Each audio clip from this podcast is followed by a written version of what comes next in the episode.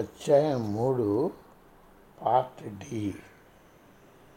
స్వామితో కొనసాగిన ఆ సంభాషణ యొక్క సారాంశం కొన్ని సంవత్సరాల తర్వాత యాన్ నాతో పంచుకున్నది దాన్ని తరచూ మేము చర్చించుకునేవాళ్ళం సంవత్సరాల తరబడి కఠోర శిక్షణ ఇచ్చిన తర్వాత స్వామీజీని ఆయన గురువు గారు పశ్చిమ దేశాలకు ఋషుల యొక్క విజ్ఞానాన్ని పంచమని పంపారు. సముద్రాలకు ఆవరణున్న ప్రజీనకానికి ఆశాపూరితం జీవితం అన్న వారి సందేశం అందజేయడం ఆయన కర్తవ్యం. తనకు సంపూర్ణమైన వివిధ ప్రయోజనాలతో కూడిన ఘనకార్యాన్ని ప్రారంభించారు. అది ముందుగా శాస్త్రవేత్త బృందానికి ఉపదేశింపబడింది. యాభై ఆరు దేశాలకు తన ప్రయాణాలు చాలామంది జీవితాలను స్పందించి మార్చడం కొరకును సంపూర్ణ ఆరోగ్య విధానాల గురించి ఆసుపత్రులు క్లినిక్లలో తెలియజేయడం కొరకును నేను చేసే శ్వాస ప్రక్రియను ప్రవేశపెట్టుట కొరకును పాశ్చాత్య జీవన శైలిలో ప్రాచీన విజ్ఞానాన్ని జతపరచుటకును ఒక ఇన్స్టిట్యూట్ని ప్రారంభించడం కొరకు ఉద్దేశింపబడ్డాయి.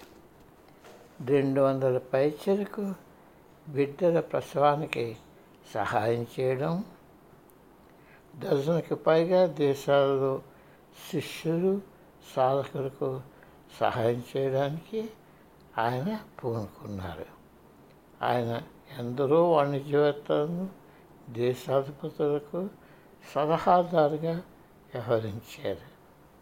అన్ని పనులు ఆర్భాటం లేకుండా ఎవరు గుర్తించకుండా జరిపారు. ఆయన జరిపిన శాస్త్రీయ పరిశోధనలో ఎప్పుడూ పత్రికా ప్రతినిధులను అనుమతించలేదు. ఒక మత ప్రాధాన్యతను కలిగజేసే ఎటువంటి ప్రాచుర్యాన్ని ఆయన ఇవ్వదలచలేదు. ఆయన శక్తి సామర్థ్యాలు అమెరికా లేక ఐరోపా దేశానికే చెంది ఏ ఒక్క ప్రాజెక్టుకి పరిమితం అవ్వగలదని మేము నమ్మలేదు. ఎందుచేతనంటే హిస్ విషన్ ఫర్ హ్యుమానిటీ ఒకే ఒక ఉద్యమం.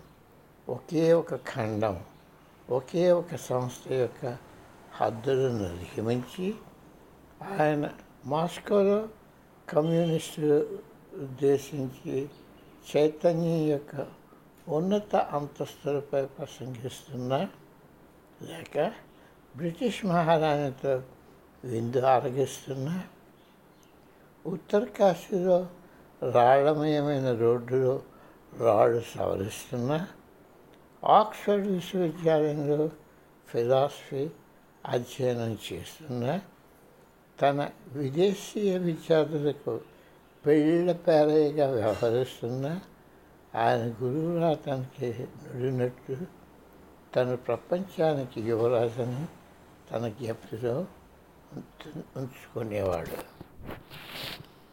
అతని ప్రయాణాల్లో పూర్వజన్మల నుండి తనకున్న స్నేహితులను శిష్యులను అతను కలుస్తారని ప్రపంచంలో వ్యాపించిన తన కర్తవ్యాలు నెరవేర్చడంలో వారికి అతను సహాయపడటం అలాగే ప్రతికూలచన చేయడం జరుగుతుందని చెప్పారు. చికాగోలో ఆ రోజు స్వామితో యాన్ మాట్లాడినప్పుడు అతన్ని కలియడానికి ఎందుకు అంత సమయం తీసుకుందని ఆశ్చర్యపోయింది. అతను ఆమెను హిమాలయన్ ఇన్స్టిట్యూట్ ఆఫ్ యుఎస్ఏ ప్రారంభించడంలో సహాయం చేయమని అడిగినప్పుడు ఆ క్షణంలోనే చికాగో పట్టణం అంతా ఆ ఆహ్వానం ప్రతిధ్వనించింది. తను నలుగురు అన్నదమ్ములను పెంచడంలో ఎన్నో సంవత్సరాలు కష్టపడింది. వారు విజయవంతమైన రెస్టారెంట్ స్థాపించడంలో సహాయపడింది.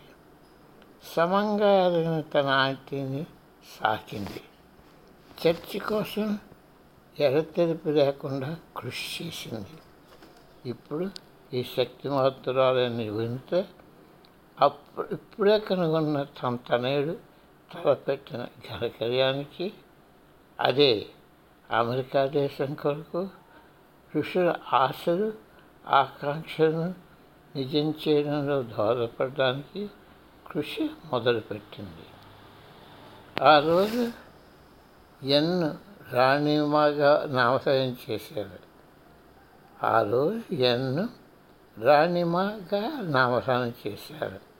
అసంఖ్యాక స్వామీజీ అనుయాయులు ఆమెను మామ అని సంబోధించడం మొదలుపెట్టారు.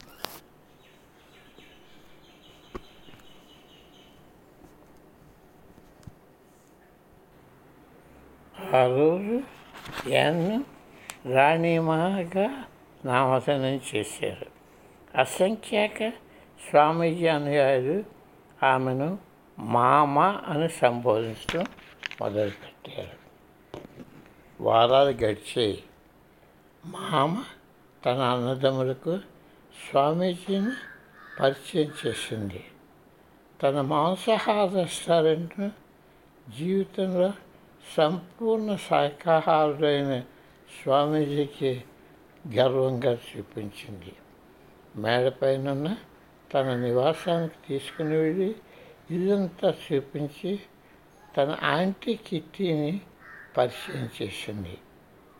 కిట్టి ముడితలు నిండిన ముఖంతో విడిపడే పొట్టి స్త్రీ. ఆమె ఎవరితో మాట్లాడేది కాదు. ఎవరిని కలియడానికి ఇష్టపడేది కాదు.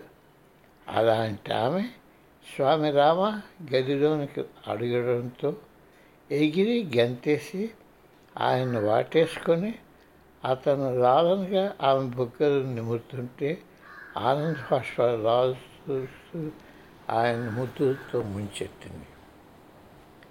స్వామీజీ తరచుగా రెస్టారెంట్కి వచ్చేవారు. ఆయనకు ఇష్టమైన తిరుకు అనే మ- అదే మరుగుతున్న పాలలో డార్జిలింగ్ టీ పొడి తేనె కలిపి తయారు చేసే పానీయం మామ అతి త్వరలో నేర్చుకుంది. వారిద్దరూ ఆ మేడలో కూర్చొని ప్రసంగాల పట్టి తయారు చేయడం అమెరికాలో ఇన్స్టిట్యూట్కి ధన సేకరణ చేయడం గురించి చర్చిస్తూ ఉండేవారు. కలిసినప్పుడు ప్రతిసారి తనకున్న రోగాన్ని ఆయన నయం చేస్తానన్న వాగ్దానాన్ని చాకచక్యంగా మాటల్లో ఆమె జ్ఞాపకం చేస్తుండేది. ఆయన దానికి తన సహజ దూరంలో దాని గురించి విచారించవద్దని తేలిగ్గా కొట్టిపారేసేవారు. స్వామి చేసిన వాగ్దానం ఆమె అన్నదమ్ములకు చెప్పినప్పుడు అయినప్పుడు చూద్దాంలే అంటూ వాడు గమ్మత్తుగా తలూపేవారు కొన్ని వారాల తర్వాత రెస్టారెంట్ వంట విభాగంలో మామ తనిఖీ చేస్తున్నప్పుడు అక్కడ పనిపేద వచ్చి మామకు మేడపైన ఉన్న ఆమె నివాసంలో ఫోన్లో స్వామీజీ ఆమెతో మాట్లాడడం కొరకు నిరీక్షిస్తున్నారని చెప్పింది. ఉరుకులు పరుగులతో మామ వంటగదిలో నుండి పరిగెత్తుకుంటూ ఒగర్చుకుంటూ మేడపైకి వెళ్ళి ఫోన్ తీసుకుంది. ఆమె తనయుడు కొంతసేపు వివాహాల గురించి మాట్లాడుకొని ఫోన్ పెట్టివేశాడు. ఆమె మెట్లు దిగుతూ మెట్ల కమ్మీల వంక చూస్తూ నిశ్చేష్టురాలయ్యి ఆగిపోయింది. పైకి పెరిగెత్తుతున్నప్పుడు ఆమె వాటిని ముట్టుకునే లేదు ఇక ఆమెకు ఆ కమ్మీల అవసరం తీరిపోయింది. ఆమె నయమైపోయింది.